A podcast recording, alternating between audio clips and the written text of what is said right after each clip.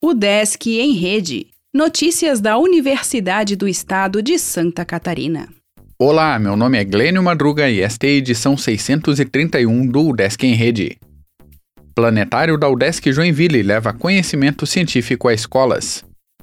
O planetário móvel adquirido pela UDESC já está percorrendo as escolas de Joinville. O equipamento pode receber alunos de todas as faixas etárias, desde o ensino infantil até o ensino superior, passando pelo público em geral. A visita ocorre com um público máximo de 35 pessoas em razão da pandemia, mas a capacidade do planetário é de até 60 pessoas.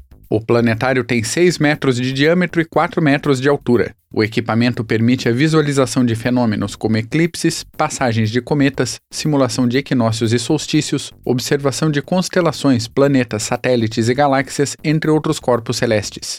O planetário foi adquirido com recursos da própria universidade e o objetivo é enriquecer o ensino da física e estimular estudantes de dentro e fora da instituição, realizando um trabalho de divulgação científica. Seminário da UDESC debate indicadores e diretrizes de extensão. Evento da ProEx e da ProEM ocorre na semana que vem, com professores convidados em quatro temas. Câmaras do Consune recebem inscrição de estudantes e técnicos. Até o dia 15, o DESC está com prazo aberto a quem quiser concorrer em eleições para quase 20 vagas. Prêmio de fotos para alunos da UDESC faz votação até o dia 16. Com o tema Resiliência na Pandemia, a seleção divulgou finalistas no Instagram para a fase de curtidas. Câmara de Pesquisa e Pós-Graduação se reúne nesta quarta. Pós em Ciência e Engenharia de Materiais abre inscrição.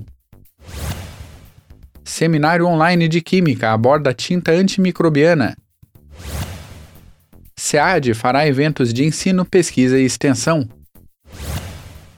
Docente tem estudo sobre pianista publicado no exterior. Episódio do podcast Intercâmbio mostra a conexão de Brasil e Itália. O Desk em Rede é uma iniciativa da Secretaria de Comunicação da Universidade, com produção e edição de Glênio Madruga.